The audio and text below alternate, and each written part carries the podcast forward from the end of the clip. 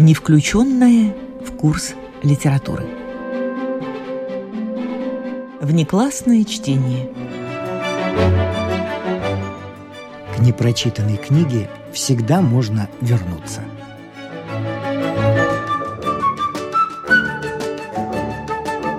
Внеклассное чтение. Классное чтение для всех вне класса. Неизвестное произведение известных авторов. Вот ты говоришь случайности.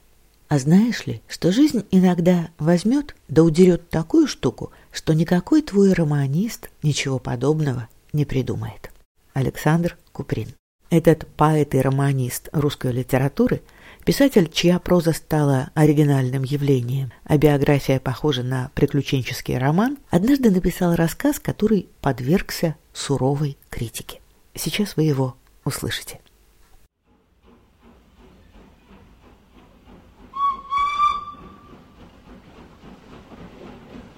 Александр Куприн. На разъезде. В вагон вошел кондуктор, зажег в фонарях свечи и задернул их полотняными занавесками. Сетки с наваленными на них чемоданами, узлами и шляпами, фигуры пассажиров, которые или спали, или равномерно и безучастно вздрагивали, сидя на своих местах, печь, стенки диванов, складки висящих одежд – все это потонуло в длинных, тяжелых тенях и как-то странно – и громоздко перепуталась.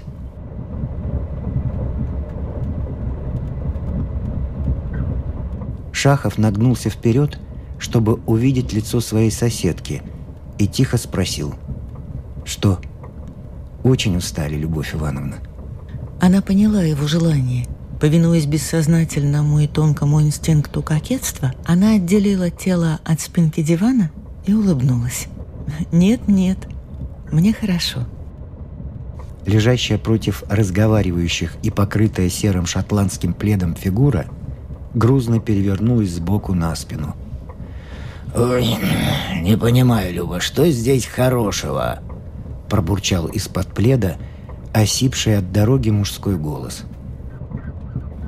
Ни Любовь Ивановна, ни Шахов не отвечали, но нежная улыбка – беспричинная и волнующая улыбка первых намеков сближения мгновенно сбежала с их лиц. Шахов ехал из Петербурга в Константинополь и затем в Египет. Эта поездка была его давнейшей заветной мечтой. Но до сих пор ее исполнению мешали то недостаток времени, то недостаток средств. Теперь, продав небольшое имение, он собрался в дорогу счастливый и беспечный, с одним легким чемоданом в руках. И вот уже двое суток, начиная от самого Петербурга, странная прихоть судьбы сделала его неразлучным спутником и собеседником очаровательной женщины, которая с каждым часом нравилась ему все больше и больше. Что-то непонятное, привлекательное – и совсем не похожая на прозу обыденной жизни, казалась Шахову в этом быстром и доверчивом знакомстве.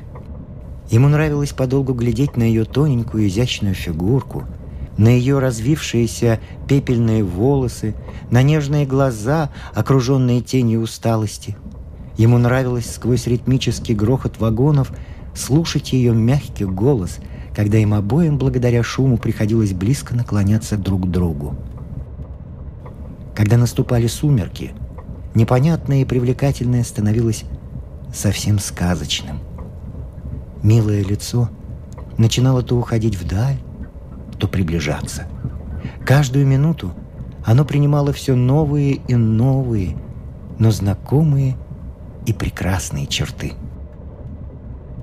И под размеренные звуки летящего поезда Шахову все напевались звучные стихи – Свет ночной, ночные тени, тени без конца, ряд волшебных изменений милого лица.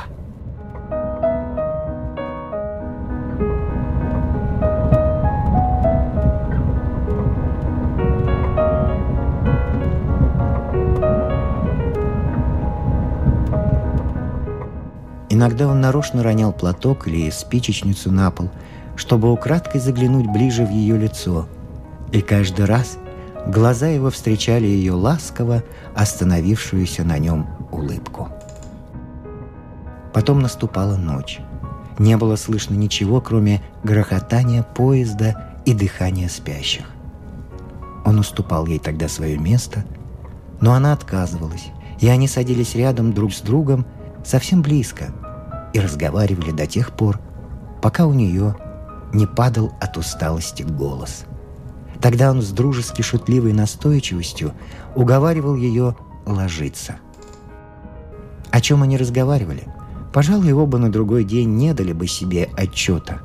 Так разговаривают два близких друга после долгой разлуки или брат с сестрою. Один только скажет два слова, чтобы выразить длинную сложную мысль, а другой уже понял. И первый даже и не трудится продолжать и разжевывать дальше. Он уже по одной улыбке видит, что его поняли. А впереди есть еще столько важного и интересного, что, кажется, и времени не хватит все передать. Оживленный и радостный разговор скользит, извивается, капризно перебрасывается с предмета на предмет и все-таки не утомляет собеседников. Шахову приходилось не раз в жизни сталкиваться с женщинами умными и красивыми, красивыми и глупыми, умными и некрасивыми, и, наконец, с женщинами и глупыми, и некрасивыми. Но никогда еще он не встречал женщины, которая так бы с полуслова понимала его, и так бы живо и умно интересовалась всем тем, чем и он интересовался, как Любовь Ивановна, которую он знал всего вторые сутки.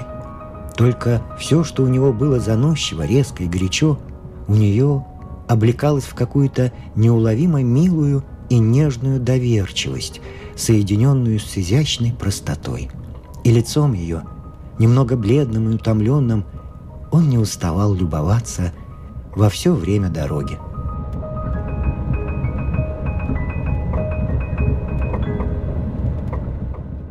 Шахов с непривычки не умел спать в вагоне. Несколько раз ночью проходил он мимо того дивана, на котором спала Любовь Ивановна.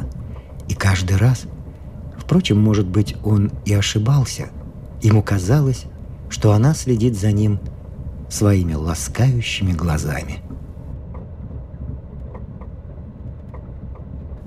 Утром они встречались. Следы сна, которые так неприятно изменяют самые хорошенькие лица, совсем не портили ее лица. К ней все шло. И развившиеся волосы, и расстегнувшиеся пуговицы воротника лифа, позволяющая видеть прекрасные очертания шеи, и томный, ослабевший взгляд. В продолжении дня ему нравилось оказывать ей разные мелкие услуги при пересадках и во время обедов и ужинов на станциях. Еще больше ему нравилось то, что она принимала его услуги без ломания и без приторного избытка благодарности. Она видела, что такая внимательность с его стороны к ней доставляет ему удовольствие, и это было ей приятно. Зато всю прелесть этого быстрого сближения портил господин Еворский, муж Любови Ивановны. Трудно было придумать более типичную бюрократическую физиономию. Выбритый жирный подбородок, окаймленный круглыми баками, желтый цвет лица, снабженного всякими опухолями, складками и обвислостями, и стеклянно-неподвижные глаза. Господин Еворский не умел и не мог ни о чем говорить, кроме своей персоны. И тем у него было только две – петербургские сплетни в сфере чиновничьего мира – и собственные ревматизмы и геморрои, которые он ехал теперь купать в одесских лиманах. Болезни служили особенно излюбленным предметом разговора. О них он говорил с видимой любовью, громко, подробно и невыносимо скучно. Говорил со всяким желающим и нежелающим слушать, говорил так, как умеют говорить только самые черствые себелюбцы. С женой он обращался то язвительно нежно на «вы», то умышленно деспотично.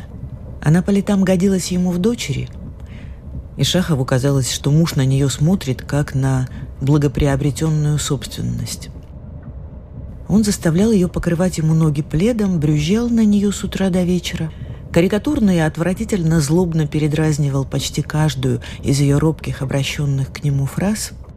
Встречая в этих случаях взгляд молодого художника, Еворский глядел на него так, как будто бы хотел сказать «Да-да, вот и погляди, как у меня жена выдрессирована. И всегда будет так, потому что она моя собственная жена».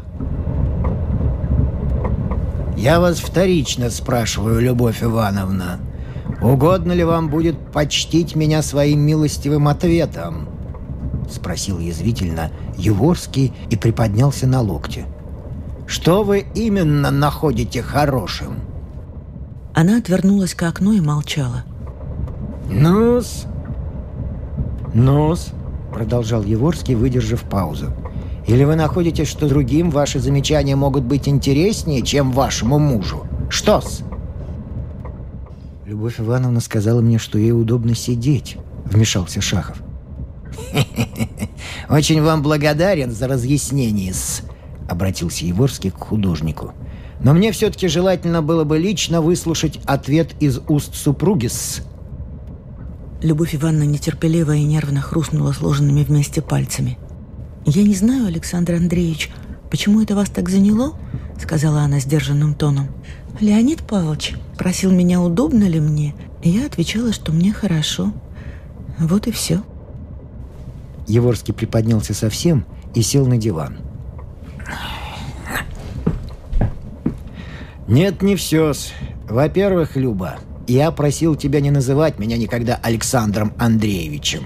Это вульгарно. Так зовут только купчихи своих мужей. Я думаю, тебе нетрудно называть меня Сашей или просто Александром. Я думаю, что господину художнику отнюдь не покажется странным то обстоятельство, что жена называет своего мужа уменьшительным именем. Не правда ли, господин художник?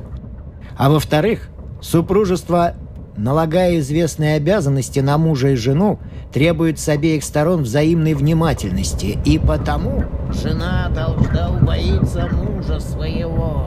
Это и в Библии сказано. Поэтому я тебе уже сто раз говорил, что такое хорошая жена.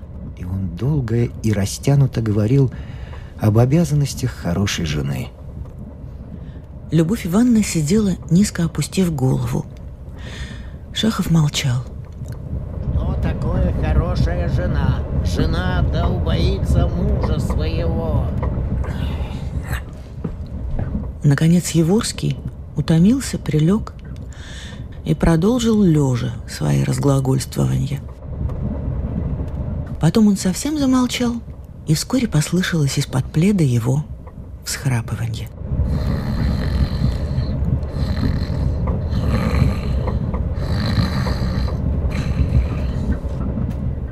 После долгого молчания Шахов первый начал разговор. «Любовь Ивановна», — сказал он, соразмеряя свой голос так, чтобы он не был за стуком колес слышен. «Любовь Ивановна, мы с вами так о многом говорили. Почему же? Я боюсь, впрочем, показаться нескромным и, может быть, даже назойливым». Она сразу схватила то, что он хотел сказать. «О, нет, нет!» — живо возразила она. Это ничего, что наше знакомство слишком коротко. Знаете, знаете...» Она запнулась и искала слова. «Хоть это и странно, может быть, да ведь и все у нас с вами как-то странно складывается. Но мне кажется, что я вам все бы, все могла рассказать, что у меня на душе и что со мной было. Так прямо без утайки, как своему...» Она остановилась и, сконфузившись своего мгновенного порыва, не договорила слова брату. Шахова эта вспышка доверчивости и тронула, и ужасно обрадовала. «Вот-вот, я об этом и хотел сказать», — торопливым шепотом заговорил он. «Ах, как хорошо, что вы так сразу меня поняли. Расскажите мне о себе побольше, только чтобы вам самой это не было больно. Ведь как много мы с вами переговорили, а я до сих пор ничего о вашей жизни не знаю. Только не стыдитесь. И завтра не стыдитесь. Может быть, мы и разъедемся через четверть часа и не встретимся никогда больше, но все-таки это будет хорошо. Да-да, это хорошо. И правда, как-то смело, ново. Одним словом, хорошо, да? Оригинально? А, нет, нет, не то. Оригинальное это в романах, это придуманное. А здесь что-то свежее, ничего такого больше не повторится, я знаю. И всегда будешь вспоминать, правда? Да, а вам никогда не приходила в голову мысль, что самые щекотливые вещи легче всего поверять? Тому, с кем только что встретишься. Да, да, потому что с близким знакомым уже есть свои прежние отношения. Так по ним все и будет мериться. Но мы с вами отклоняемся, пожалуй, и не дойдем до того, о чем стали говорить. Рассказывайте же о себе. Хорошо. Хорошо, но я затрудняюсь только начать. Кроме того, я боюсь, чтобы ну, не вышло по-книжному. Ничего, ничего, рассказывайте, как знаете. Ну, начинайте хоть с детства. Где учились, как учились, какие были подруги, какие планы строили, как шалили.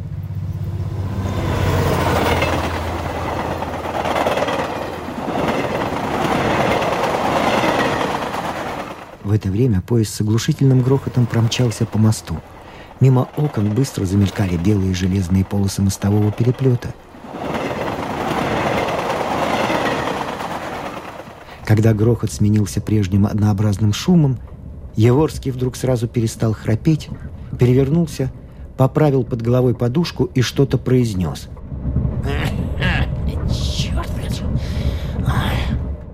Шахову послышалось не то «черт побери», не то «спать только мешают». Любовь Ивановна и Шахов замолчали и с возбужденно нетерпеливым ожиданием глядели на спину Еворского. В этом молчании оба чувствовали что-то неловкое и в то же время сближающее. «Ну, говорите, говорите», — шепнул наконец Шахов, убедившись, что Еворский опять заснул.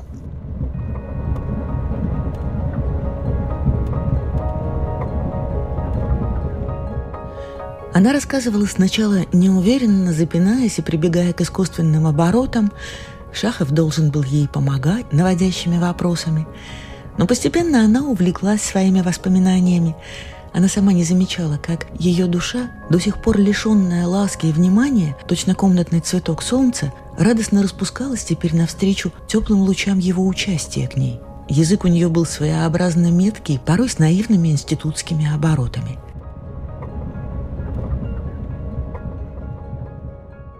Любовь Ивановна не помнила ни отца, ни матери. Троюродной тетке как-то удалось поместить ее в институт. Время учения было для нее единственным светлым временем в жизни. Несчастье ждало ее в последнем классе. Даже тетка, совсем забывшая Любу в институте, однажды взяла ее в отпуск и познакомила с надворным советником Александром Андреевичем Еворским, с тех пор надворный советник аккуратно каждое воскресенье под именем дяди появлялся в приемной зале института с пирожками от Филиппова и конфетами от Транже. Любовь Ивановна, беспечно смеясь вместе с подругами над дядей, также беспечно поедала дядины конфеты, не придавая им особо глубокого смысла. Бедная институтка, конечно, не могла и подозревать, что Александр Андреевич давно уже взвесил и рассчитал свои на нее виды. В минуту откровенности Сладострастно подмигивая глазком, он уже не раз говорил друзьям о невесте. «Дураки только», — говорил он, — «женятся рано, и черт знает на ком. Вот я, например, женюсь, слава богу, в чинах и при капитальце -с. Да и невеста у меня будет прямо из гнездышка, еще тепленькая -с. Из такой, что хочешь, что и лепишь. Все равно как воск. Да и наивная я уж очень была в то время, рассказывала Любовь Ивановна. Когда он был женихом, мне, пожалуй, и нравилось букеты, брошки, бриллианты, приданое, тонкое белье. Только когда к венцу повезли, я тут все и поняла. Плакала я, упрашивала тетку расстроить брак, руки у нее целовала. Не помогло. А Александр Андреевич нашел даже, что слезы ко мне идут. С тех пор я так и живу, как видите, четыре года. «Детей у вас, конечно, нет?» – спросил Шахов. «Нет. Ах, если бы были, все-таки я знала бы, для чего вся эта бессмыслица творится. К ним бы привязалась. А теперь у меня кроме книг и утешения никакого нет. Она среди разговора не заметила, как поезд замедлял ход. Сквозь запотевшие стекла показалась ярко освещенная станция. Поезд стал. Разбуженный тишиной Еворский проснулся и быстро сел на диване. Он долго протирал глаза и скреб затылок, и, наконец, недовольно уставился на жену. «Ложись спать, Люба», — сказал он отрывисто и хрипло. «Черт знает, что такое. И о чем это я не понимаю целую ночь разговаривать? Все равно путного ничего нет». Еворский опять почесался и покосился на Шахова. «Ложись вон на мое место, а я сидеть буду». И он приподнялся. «Нет-нет, Саша, я все равно не смогу заснуть. Лежи, пожалуйста», — возразила Любовь Ивановна. Еворский вдруг грубо схватил ее за руку. «Я тебе говорю, ложись, и стало быть, ты должна лечь!» Закричал он озлобленно и выкатывая глаза. «Я не позволю, черт возьми, чтобы моя жена третью ночь по каким-то уголкам шепталась. Здесь не номера, черт возьми! Ложись же! Этого себе порядочный человек не позволит, чтобы развращать замужнюю женщину. Ложись!» Он силой дернул кверху руку Любови Ивановны и толкнул при этом локтем Шахова. Художник вспыхнул и вскочил с места. «Послушайте!» — воскликнул он гневно. «Я не знаю, что вы называете порядочностью, но, по-моему, насилие над...» Но ему не дала договорить Любовь Ивановна. Испуганная, дрожащая, она бессознательно положила ему руку на плечо и умоляюще прошептала «Ради Бога, ради Бога!» Шахов стиснул зубы и молча вышел на платформу.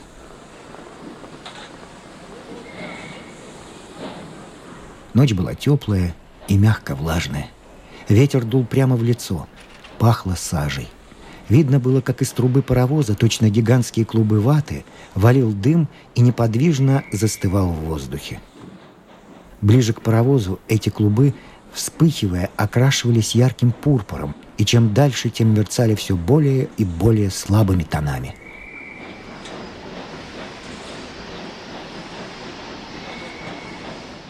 Шахов задумался.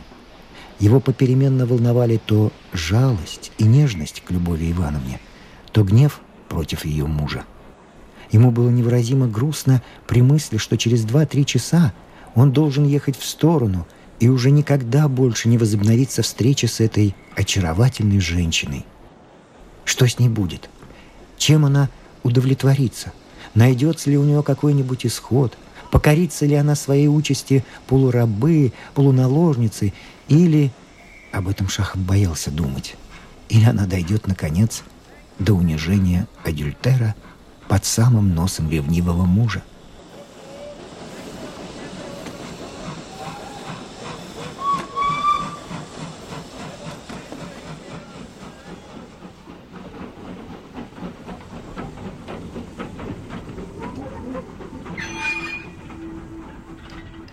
Шахов и не заметил, как простоял около получаса на платформе.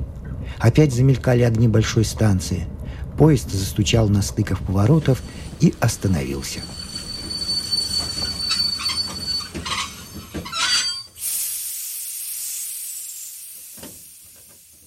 «Станция Берзула.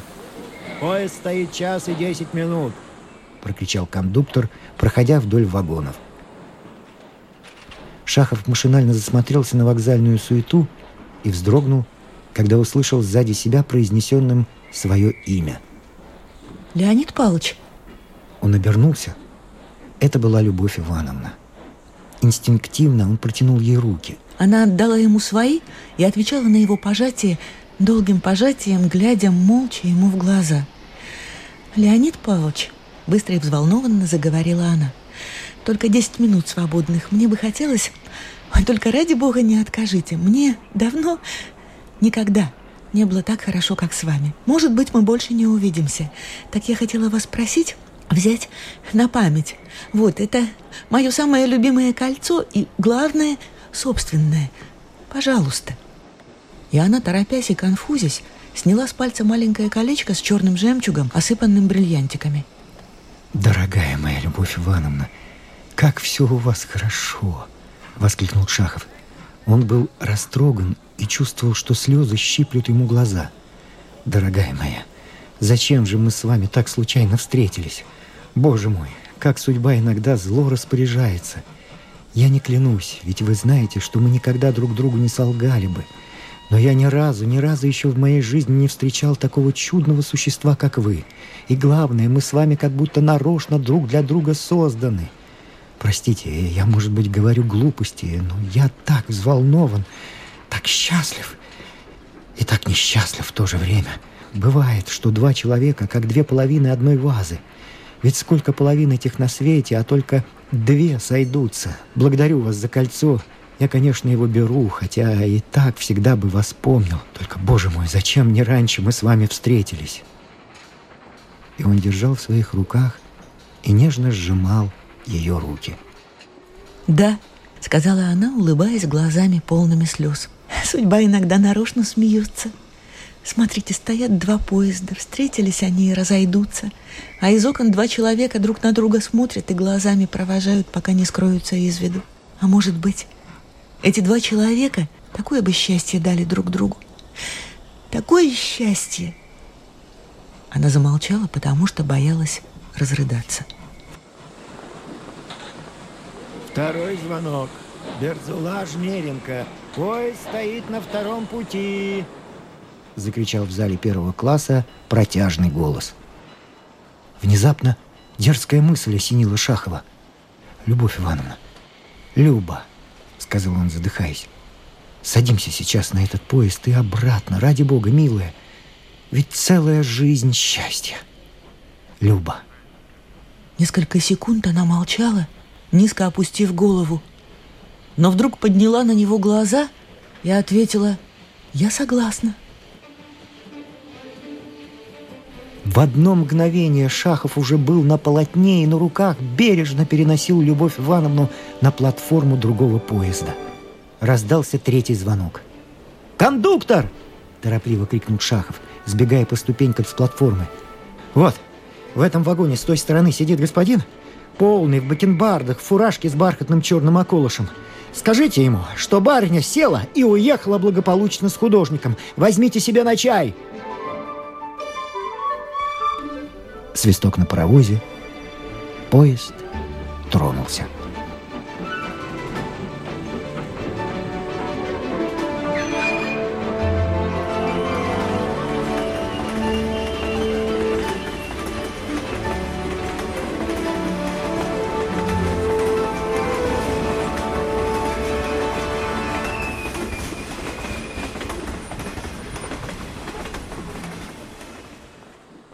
На платформе никого не было, кроме Шахова и Любови Ивановны. «Люба, навсегда? На всю жизнь?» — спросил Шахов, обвивая рукой ее талию. Она не сказала ни слова и спрятала свое лицо у него на груди.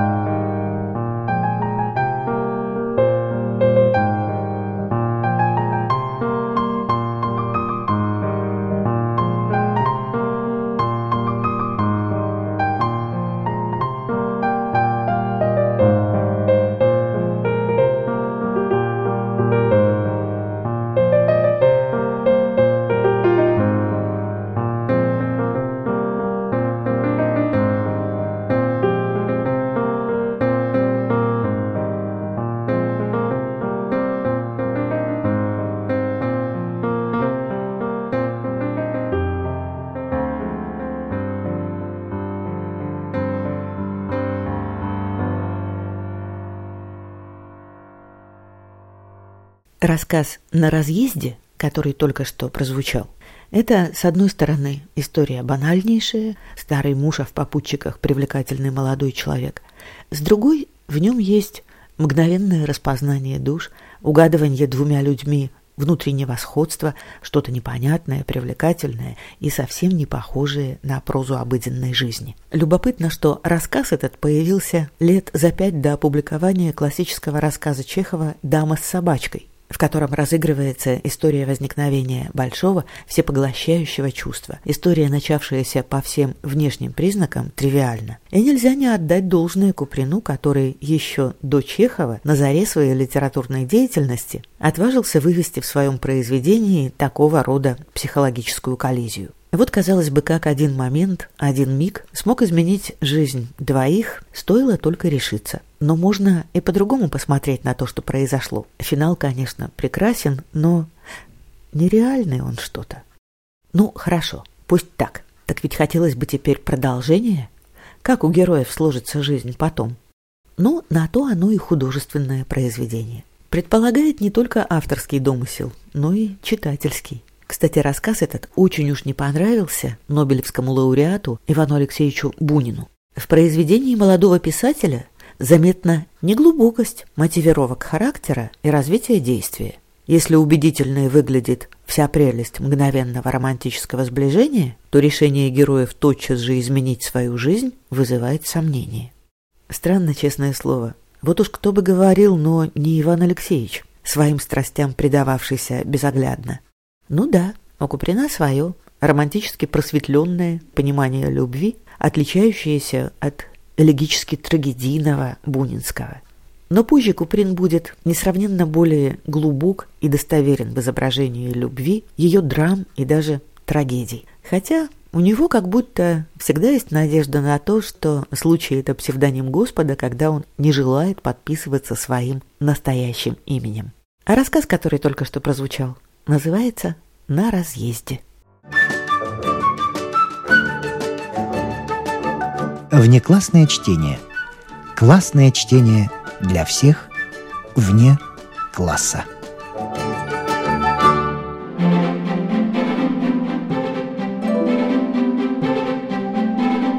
С вами прощаются актеры Наталья Щеглова и Вадим Гросман. Музыкальный редактор Виктор Петров.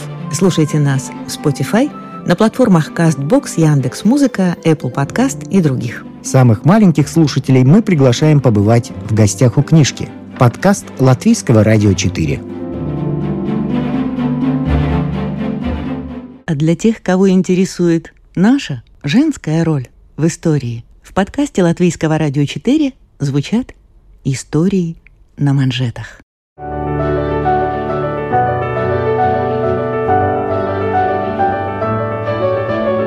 О знаменитых дамах своего да и нашего времени, о тех, чья жизнь стала отражением эпохи, об участницах или свидетельницах поворотных моментов в истории человечества, истории на манжетах. Этот и другие подкасты Латвийского радио 4 вы найдете в Spotify, а также на платформах CastBox, Яндекс.Музыка, Apple Podcast и других. Если вы слушаете нас на ваших любимых подкаст-платформах, ставьте нам, пожалуйста, оценки и оставляйте комментарии, где это возможно. Мы все читаем, нам очень интересно ваше мнение.